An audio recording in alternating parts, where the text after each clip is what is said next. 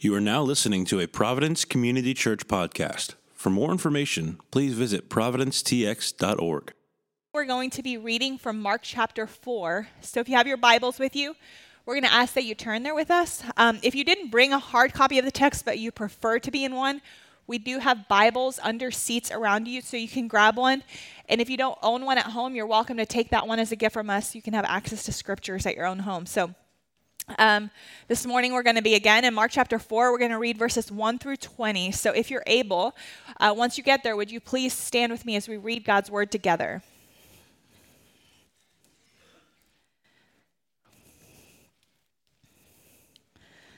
Again, he began to teach beside the sea, and a very large crowd gathered about him, so that he got into a boat and sat in it on the sea, and the whole crowd was beside the sea on the land.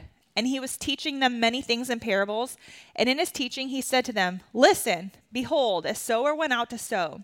And as he sowed, some seed fell along the path, and the birds came and devoured it.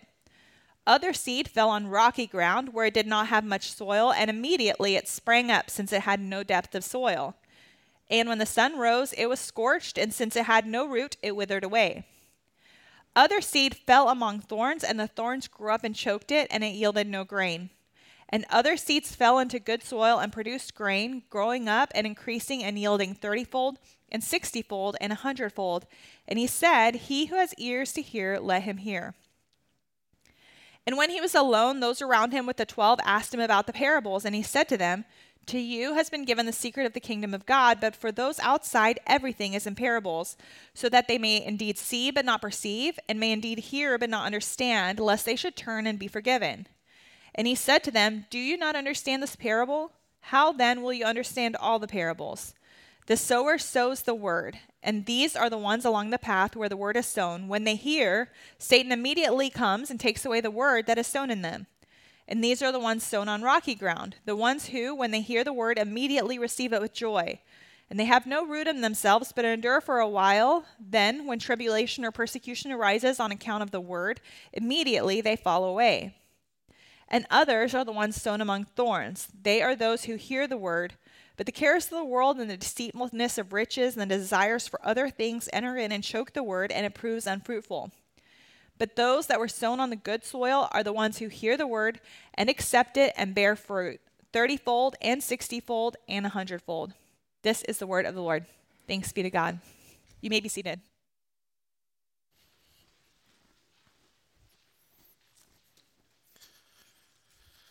Good morning, Providence. Happy 10 year anniversary. Glad that you're here to celebrate with us. My name's Kort, and I'm one of the pastors here at the church. If it's your first time with us, thanks for making us a part of your week. We're glad you're here on this celebration, and we hope you'll join us uh, at Town Center Park afterwards. We're going to have a good time together. Uh, I was told to just make mention, uh, maybe some of you saw, maybe some of you didn't, but on your way in on the left, there's uh, something we've been hoping to do, which is kind of laying out a few visuals for the potential building. And so on your way out, uh, you can go check that out. Uh, again, these are just uh, like artistic renderings. You know, we still got a lot of steps to do here. Um, and so we just wanted to give that to you guys, let you kind of take a look at it. And uh, if it is your first time, we just paid off our land, so we're excited about it. Okay, that's why we're doing this. yeah, so it's exciting. So, thinking about, you know, 11 years ago, God called uh, us to plant Providence Community Church. I say 11 because we started gathering as a year, a year and a half after, uh, or year, at least a year after we actually were already gathering together in homes and, and beginning the process. And so um, I thought, okay, well, what should we be doing and how should we celebrate? And the best way that I thought to do that was to be what we do every single week, which is just keep on rocking right through Mark, okay, and uh, and preach the gospel. So that's what we're to do. I'd love to pray for us. If you'll bow your heads, I'll pray and ask the Lord to speak to us through His Word. Father, thank you. We we sit here before you, humble and with such gratitude, not just for what you've done in the last ten years, but for who you are that we get the privilege and the opportunity to submit ourselves to your word, to sing to you, to rejoice in you together. We pray now, give us, as this passage so eloquently states, ears to hear, eyes to see. Not ears that listen but don't hear, not eyes that see but don't perceive, but give us this gift, my God, that our hearts might hear and respond, that we would be the good soil this morning And we thank you that your gospel word is pure and enough. And that the seed of your gospel produces the 30, the 60, the 100 fold. And so we ask that it would be with us, my God, as we read, and we pray it all in Jesus' name. Amen. Amen. So this passage starts with Jesus coming on the heels of some, let's say, accusatory interactions with the scribes and the Pharisees. And for the first time, we get this, op- this moment. We've seen Jesus with some crowds, but not a crowd like this. What the Bible records is that Jesus is teaching by the sea, and the crowds are so vast, and they're pressing in so heavily that he has to get into the boat because if not, they'd push him out into the water, you know, and, and, basically he might not be able to make it out. So he gets into the boat and begins to preach to them from the boat as they sit by the sea. Now you got to put yourselves in the disciples' shoes at this point. They've been in some difficult conversations, but this, they must be chomping at the bit. They must be excited. This is the moment for Jesus' coming out party. This is the moment that Jesus is going to reveal himself. They got the big, massive crowds. Jesus has their undivided attention. He's on a boat, you know, and, uh, you know, he's got his pulpit ready. And they got to be excited for Jesus to finally just reveal, I am the Son of God. I've come to inaugurate the kingdom. The disciples are probably, you know, you got to think Peter was eager enough to grab a sword in the Garden of Gethsemane. You got to be thinking, kind of excited here. You know, he's about to get, he's about to get his fight on with the Romans. And then Jesus does this. He does what we all know that Jesus is going to do because for those of us who have read the Bible, if you expect Jesus to do a thing, he will not do that thing. Jesus stands up and tells an agricultural story and then tells them to go home. He stands up and says, Listen to me. The disciples, with bated breath, they wait. Jesus says, There was once a man who sowed seed, and he threw the seed everywhere. Some fell upon the path, some fell upon rocky soil, some fell upon thorns, and some found good soil. It says, The birds of the air ate up the ones that fell along the path. The seed that fell among the rocky soil, yeah, it sprang up a little bit, but it had no root, so when the sun rose, it scorched it. And then some that fell among thorns, it grew up, and then eventually the thorns had their way, choked it out, and it died. And the last one that fell among good soil produced a 30, 60, and 100 fold harvest. Amen. And they probably sang a closing hymn and he sent everyone home. Now you got to imagine the disciples, the Bible tells us what they say. They get Jesus alone and they say, Why did you do that? They're genuine. Say, Why do you teach in parables? And this is not the only time Jesus is going to say this. In John 14, later in John 16, they tell Jesus, Why don't you speak plainly to us and tell us where you're going? Thomas is one of the ones that says this. He says, Just give me the MapQuest to where you're going so I can go there too. And then later on in John 16, when Jesus finally says, Well, I'm going to ascend into heaven, they go, Thank you, you're speaking plainly to us now. We can't follow. Okay. You see, the disciples don't understand why Jesus speaks in parables because the disciples don't know what Jesus knows. And Jesus knows what the crowds represent. The book of John, chapter 2, tells us that Jesus needed no one to testify to him about what was in man because he himself knew what was in man. And so, where the disciples saw a great opportunity, Jesus saw the crowds and he saw what was rightly there a litany of motivations, myriads of reasons for gathering, tons of reasons why people were sitting down to listen. But it's not like this crowd represented a monolith of eagerness to hear his word preached. The disciples may have seen this, but Jesus did not see it this way.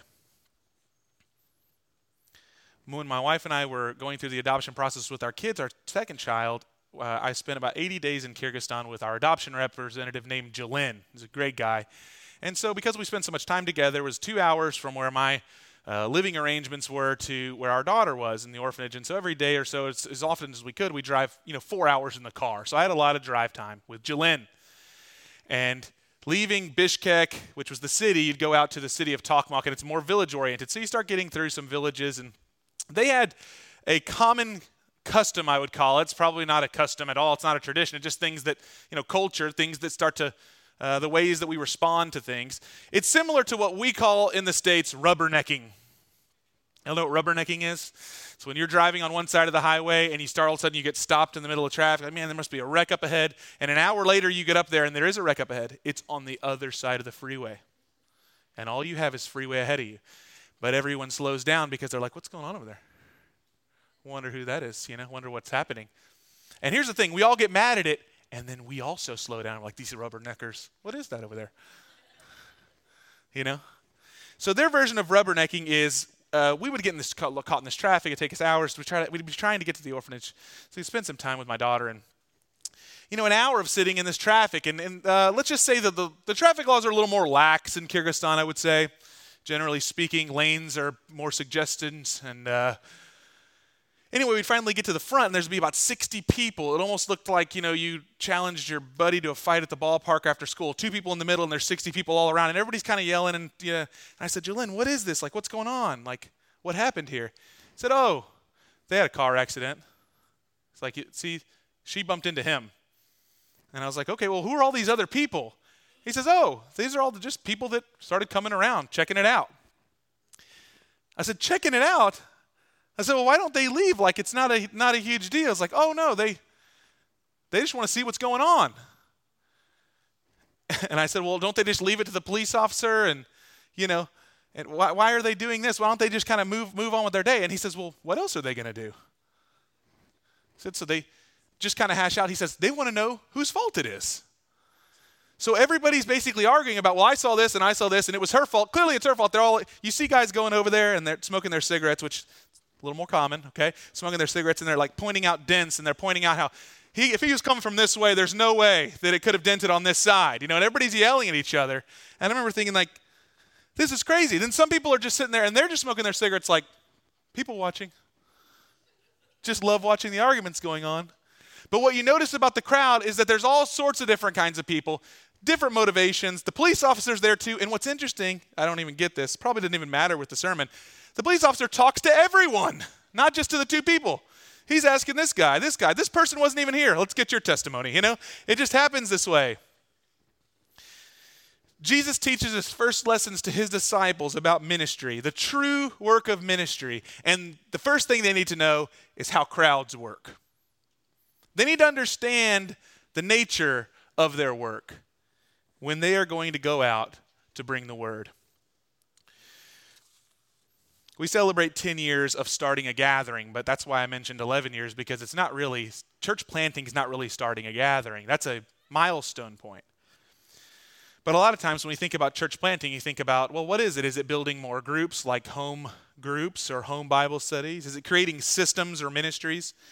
creating outreaches or missions or promoting and advertising, which, by the way, I've never been good at, never, I've been encouraged to be better at it, not my gift. I'm not photogenic. And so uh, that's why there's no billboard with my face on it. That's how you turn people away from the gospel. It's a stumbling block.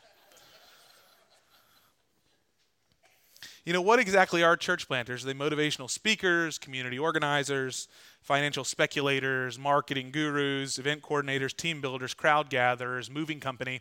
Cheap. What are they? Jesus sits his disciples down and says, You're like a sower of seed. That's what you'll be. Now you got to be thinking like the disciples are thinking, how in the world is this kingdom going to move forward? How's it how's the kingdom going to advance with this guy's preaching? And Jesus tells them, through the preaching of the gospel and God's grace being put on display, the disciples need to know Peter, James, John, people are going to be saved. Guess why? Because God is good. That's it. It's because of God's grace that people are going to be saved. Churches are going to get planted. You know why? Because God's gracious. When we're called to plant a church, we're called to sow the gospel. And we're called to sow the gospel so indiscriminately that a farmer that saw the way we throw around the seed of the gospel would consider us nuts. Because farmers don't plant like that. They plant in the soil that's been cultivated. They're meticulous about where the seeds go. They don't just go around, you know, like the guy that sprays for your mosquitoes, spraying out seeds. They don't go to the Target parking lot to plant. We're not merely called to draw a crowd, raise money, build ministry teams, promote events, serve you the community. Guess what? Even to construct buildings, Providence. No. The primary call that every planter must come back to time and again is to be a sower of the gospel. And there's good reason for this. Jesus teaches that it's from the seed of the gospel that every good and perfect fruit comes. That's why we have to come back to it.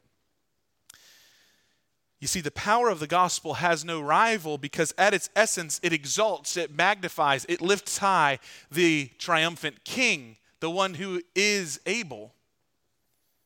And so, when we talk about the gospel, we're talking about the life, death, burial, resurrection of Jesus Christ. And it's that message that every other thing orbits around. Every other good thing the church is able to do orbits around that, like the sun.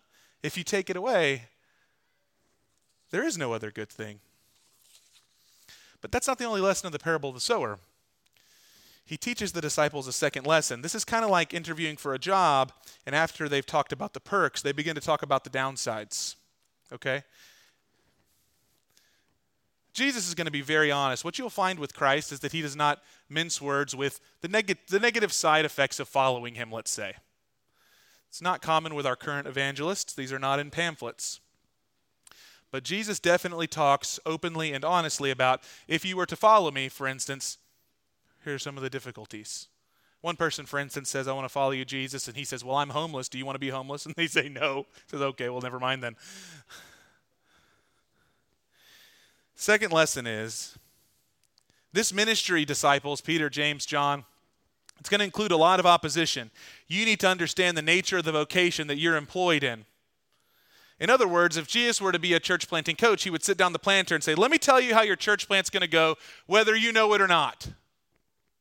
Jesus is going to be prophetic here. He'll tell you how ministry will go, whether you know it's going to go this way or not. And he starts with saying, You're going to be preaching and casting out the seed of the gospel, and Satan, like a bird, hovers around looking to oppose you. He will find any way to steal that which you are trying to sow.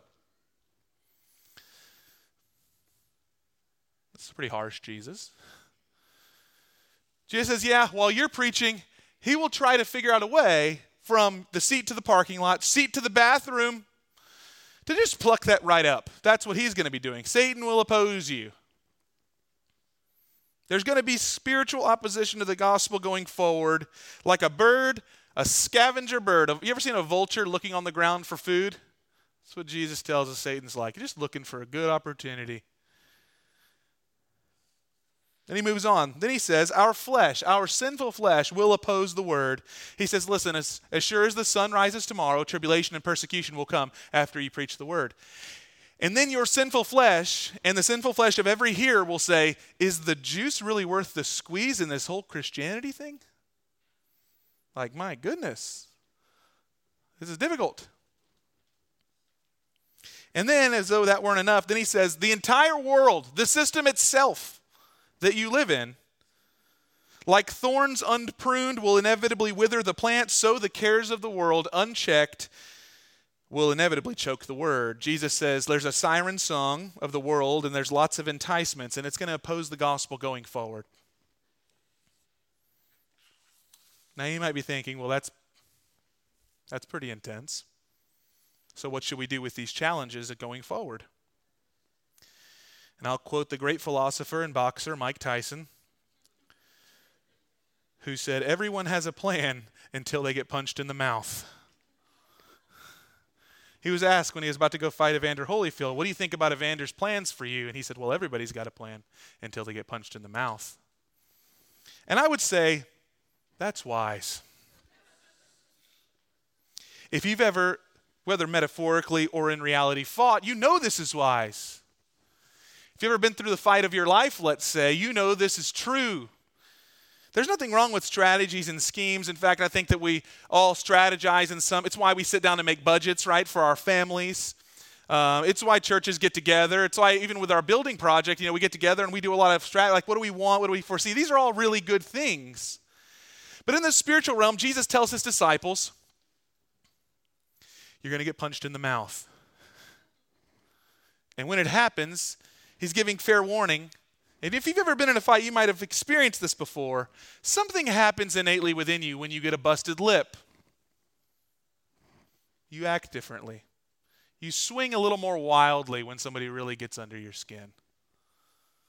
Jesus is trying to teach us don't just start swinging, don't start reacting. And there's a few implicit avoid these that Jesus is offering to, this, to the disciples. Let's start with the first one. We cannot attain fruitfulness by simply changing the seed. In other words, Jesus says, avoid diluting the message. Don't look at unfruitfulness in your eyes and think it must be the seed's fault. That's not true. That's a grave error. The Word of God is perfect. Any man made edits to make the seed of the gospel more apt to take in different soil is an error of the worst kind. When we try to adjust the gospel to make it more palatable to the hearer, you know, let's get to the tough stuff later, maybe. What we're really doing is robbing them of any potential opportunity to go from death to life because only the gospel saves.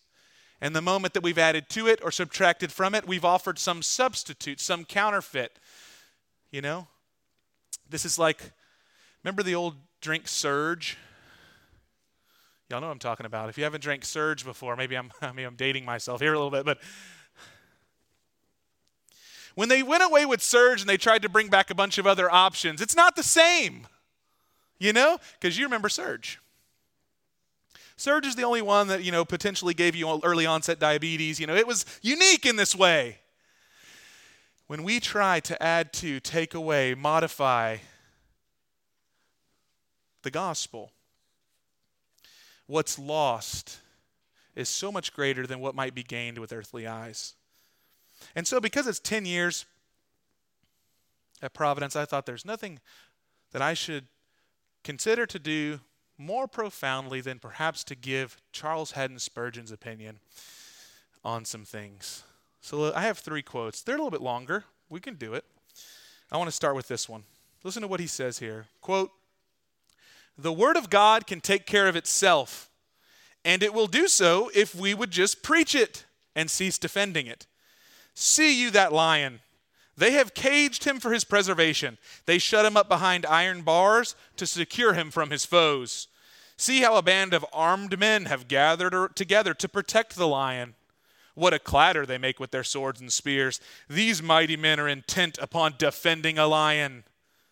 O fools and slow of heart, open the door. Let the Lord of the forest come forth free. Who will dare to encounter him? What does he want with your guardian care? Let the pure gospel go forth in all of its lion like majesty, and it will soon clear its own way and ease itself of its adversaries. No, the seed's never the issue. Okay? Jesus says this is how it's going to be.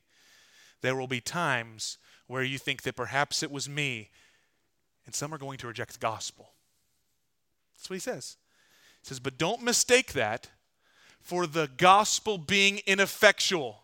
He says, Oh no, let the lion out of the cage. Preach the gospel everywhere you go. And don't change the seed.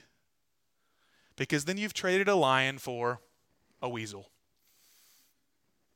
And weasels are fun to cuddle with, but they can't do much when it comes to killing. And friends, we need our enemies killed. We need sin, death, hell, the grave to go. Number two, we cannot attain fruitfulness by choosing soil. Or, in other words, we must avoid discriminating between our hearers.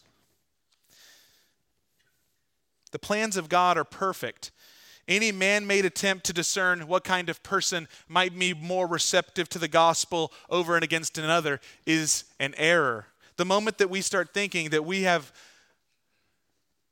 the discernment to know who's close to receiving Christ and who's way too far away from receiving Christ. We've lost our minds. In church planting talk, this is curating church demographics. That's what it's called. It's folly to come back to Mr. Spurgeon, he says this quote, Some of our brethren who are very anxious to carry out the decrees of God, instead of believing that God can carry them out himself, always try to make distinctions in their preaching, giving one gospel to one set of sinners and another to a different class. They are very unlike the old sowers, who, when they went out to sow, they sowed among the thorns, the stony places, and by the wayside. But these brethren, with profounder wisdom, endeavor to find out which is good ground, and then they will insist upon it that not so much as a single handful of invitations may be cast anywhere but on that prepared soil. They are much too wise to preach the gospel in Ezekiel's fashion to the dry bones in the valley while they are yet dead. No, they withhold any word of the gospel till there's a little quivering of life among the bones, and then they commence operations. They do not think it's their duty to go out into the highways and the hedges and to bid all, as many as they find, to come to the supper. Oh, no, they are too orthodox to obey the master's will. They desire to understand first who are appointed to come to the supper, and then they will invite them. That is to say, they will do what there is no necessity for them to do. Close quote. He didn't like this kind of talk. Spurgeon was an old school preacher in that he actually believed what the Bible said, which is, To whom shall we preach the gospel? To all creation. Where should the seeds go? To everyone who's around you not curating this group or that group who might be, I don't know, more receptive to hear the gospel, more refined. They'll receive it, you know. Not the people who would who are already too far gone, let's say. See, this is a misunderstanding of the way in which Jesus talked about conversion. He didn't say that there were some people who were pretty close and they just needed to get cleaned up and polished, and then there were the reprobates who were too far gone. He said, I entered a world full of dead, and I just so happened to bring to life. He said, I entered a world full of bones, and I just so happened to be the real Ezekiel, that I speak to those bones and I say, Live. Jesus didn't say, I came to a world, half were pretty good and the other half weren't. I'm going to go to the half that are pretty good. I'm going to work them up, and then the rest I'm going to let go. No, he said, I came into a graveyard, a cemetery, and I started speaking to the graves. I started speaking to the tombs. There's just dead people, and then Jesus who's alive. And we come as messengers about the one who's alive, and we preach about him. He's risen, he's risen, he's risen. We go everywhere. And the moment that we start thinking that we could outsmart who is ready to hear it, outsmart the Lord, we've lost the plot. Number three, we cannot attain fruitfulness by creating enticing environments. Or, in other words, Jesus doesn't talk about soil treatment. We can't change the human heart through human effort any more than a man can reverse the rotation of the earth's surface by putting an industrial sized fan in his front yard. You can't do it. You can't change hearts. Now, I want to say this is not to be confused with hospitality. At Providence, we do a lot of things to take care of one another. We want to create an environment of charity and care and mutual honor. But I want to make a distinction here. Remember, we do this out of service to God, imitating Christ. We don't have some self deluded ideas that those kinds of things manufacture heart change. We don't believe that. There's a fine line between removing obstacles and stumbling blocks that are in the way so that people can hear the gospel and then on the other hand, overly curating environments under the oppression that dead people will come, to, come alive more effectively if we can just fix the lighting. You know, you think Jesus was worried about the lighting in Lazarus' tomb, for instance? Or how about the sound? It's like, is he going to hear me? No. He just said, come out. You see, the power of God stands alone. Man made efforts to strengthen the arm of the one who has no equal. These are errors.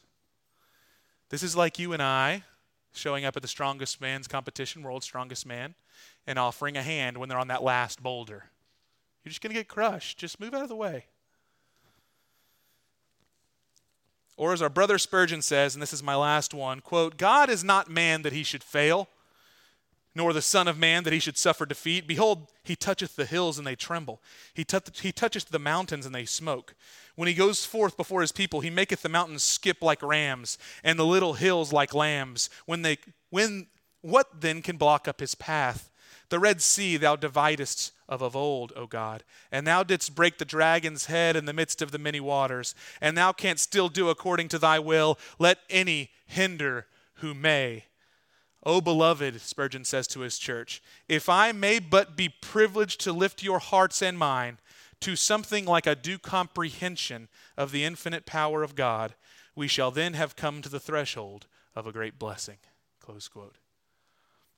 I want to read just that last line again. This is my hope for us this morning. If I may be but privileged to lift up your hearts and mind to something like a due comprehension of the infinite power of God, we shall then come to the threshold of a great blessing. That's my prayer. If we could come to a due comprehension of the power, the majesty, the strength of God, giving us the gospel, the truth of Christ, that, that made Paul jump for joy when he said, I am not ashamed of the gospel. It's the power of God to salvation. Paul knew this. And Paul had many worldly accolades to proclaim, but he said, No, the gospel is what I boast in. Now, Jesus does highlight a lot of challenges, but what else does he offer? Well, he gives us unfathomable hope. You see, he ends with saying, When you sow the gospel, there will be a harvest. Thirtyfold, sixtyfold, hundredfold. That's hyperbole, by the way. There's not a person hearing Jesus' words that, would been, that would have been used to thirtyfold, sixtyfold, or hundredfold harvests. Jesus says, when we're faithful to preach the gospel, we will see a bountiful harvest. The gospel will find good soil. The gospel is mighty to save. And we have to look back at all of the challenges that we know that Jesus lines out for us and also see that it's in the gospel itself that we are taught that Jesus has already overcome all of those foes. First, the Bible itself, the gospel itself tells us that Jesus has overcome Satan and all the spiritual authorities that lay claim. He's already won. Colossians chapter 2, verses 13 through 15 tells us, And you who are dead in your trespasses and the uncircumcision of your flesh, God made alive together with him, having forgiven us all our trespasses, by canceling the record of debt that stood against us with its legal demands. This he set aside, nailing it to the cross, and he disarmed the rulers and authorities and put them to open shame by triumphing over them in him. Now, these rulers and authorities are not Caesar, these are not Herod, these are spiritual rulers and authorities that Christ has disarmed. And so, friends, right now as I preach, Satan and his minions, they, they have their way, looking whom they may devour, and yet they are like a serpent with no fangs, a lion with no claws. No poison they can give. They've been completely neutered of their power by the king. And so they may have a way that they can fear you into obeying them by growling loud but the true lion of Judah has already growled. He's already silenced his foes. And he will come back to do it again finally, where they won't even be flying around anymore looking for whom they may devour. Secondarily, Jesus won a victory over our sin and over our flesh. Romans chapter 8, verses 3 through 4.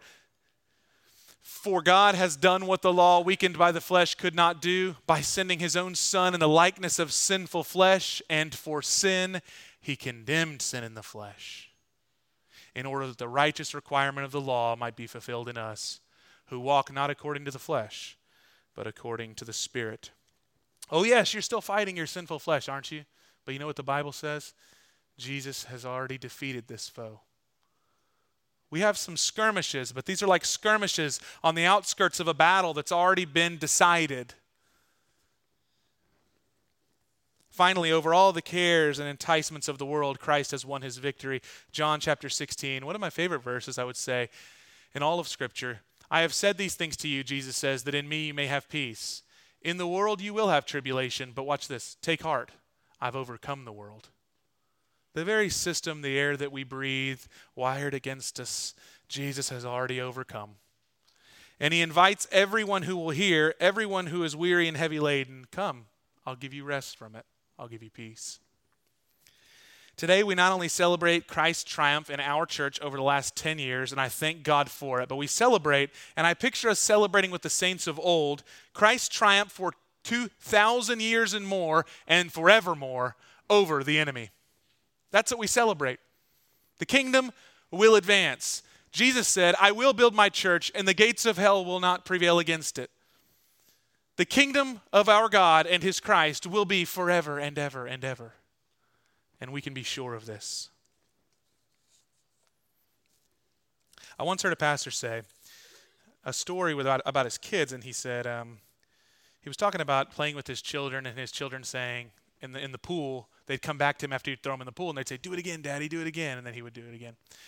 And he was talking about how this made him think about asking the Lord to, you know, do this is the childlike faith, you know, do it again. And I didn't quite understand that until I had my own children.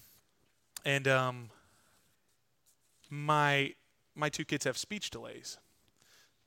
They aren't a, they aren't able to articulate like uh, a child at their age usually could, but they find ways to communicate the things that they care about. And two things came into my head in remembering this. I, the first was we used to have a baby monitor for Jonas, and I would watch this baby monitor because he he had real trouble sleeping. Nothing's changed, by the way, he still does. Wakes us up at these these hours where you don't know if the Lord's with you, you know? It's just these hours of doubt, I call them. And uh, he really struggled as a baby. You know, he just really struggled to sleep. And so my, my wife, I, I could do nothing. And this is true of most men. You guys know this. Mom's got to show up or else this is going to go awry. And, and my wife would go up there and she would sing to him. And I would listen to her sing to him on our monitor. And she'd go, you know, singing, singing, singing. And he's his little eyes and he would do this. He used to like rock himself to, to sleep. But when he wasn't quite ready to go to sleep yet, as soon as she'd stop singing, if he wasn't asleep, his eyes would come open and he'd go, more. And then we brought my daughter home and I would, you know, throw her around and I'd swing her. And she's, she likes gymnastics, so she likes to be thrown around all the time. And and uh, she goes, More peace. That's how she tells me she wants more. And I thought about how to rightfully celebrate 10 years at Providence. There are some times in your Christian walk, and if you haven't gotten to this place yet, they do come where you're not sure that you have the right words to know what to ask God for because things are difficult, they're tough, you're struggling. It's been a long time since you've had something like what Spurgeon eloquently puts and lays out in his quotes this experience of God's power and might, the gospel's power bearing fruit in your life. And so sometimes you're not even sure what to say.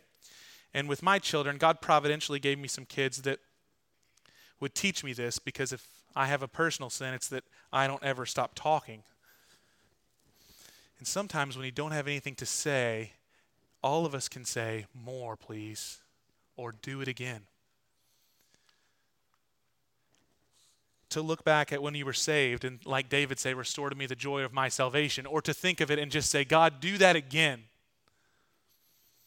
To think about restored marriages that you've seen, maybe it's even your own, and say, do it again. Baptisms, do it again. Addictions being broken, do it again more children adopted at our church. Do it again, God.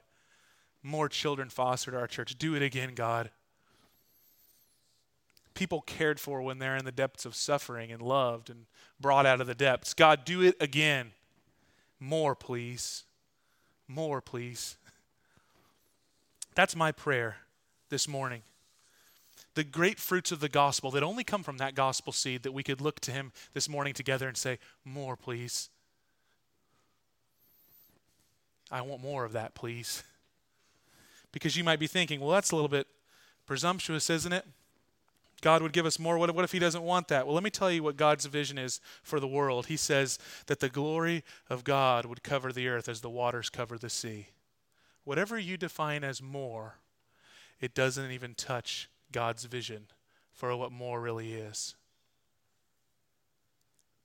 So I want to I want to lay that before the Lord together. More, please. Let me pray. Father, for those under the sound of my voice that maybe perhaps they have yet to surrender their life to you, to trust you as their Savior, do it again, God, like you saved me. More, please. Families under the sound of my voice that are going through a rough time, they're just They're beset by their own sin, their, the enemy. God, do it again. More, please. I've seen you save so many marriages. Restore it. God, for Providence in the next 10 years, more baptisms, please. More changed lives, more wonderful outreaches, more people cared for, people loved. More, please. We ask as your children. And we thank you that you're a father that delights in giving more. And so, for whoever's under the sound of my voice, as we take of your supper, help us to have contented hearts in the meal that we take, but to also be obedient to your word like the persistent widow and say, More, please. We ask it in Jesus' name. Amen.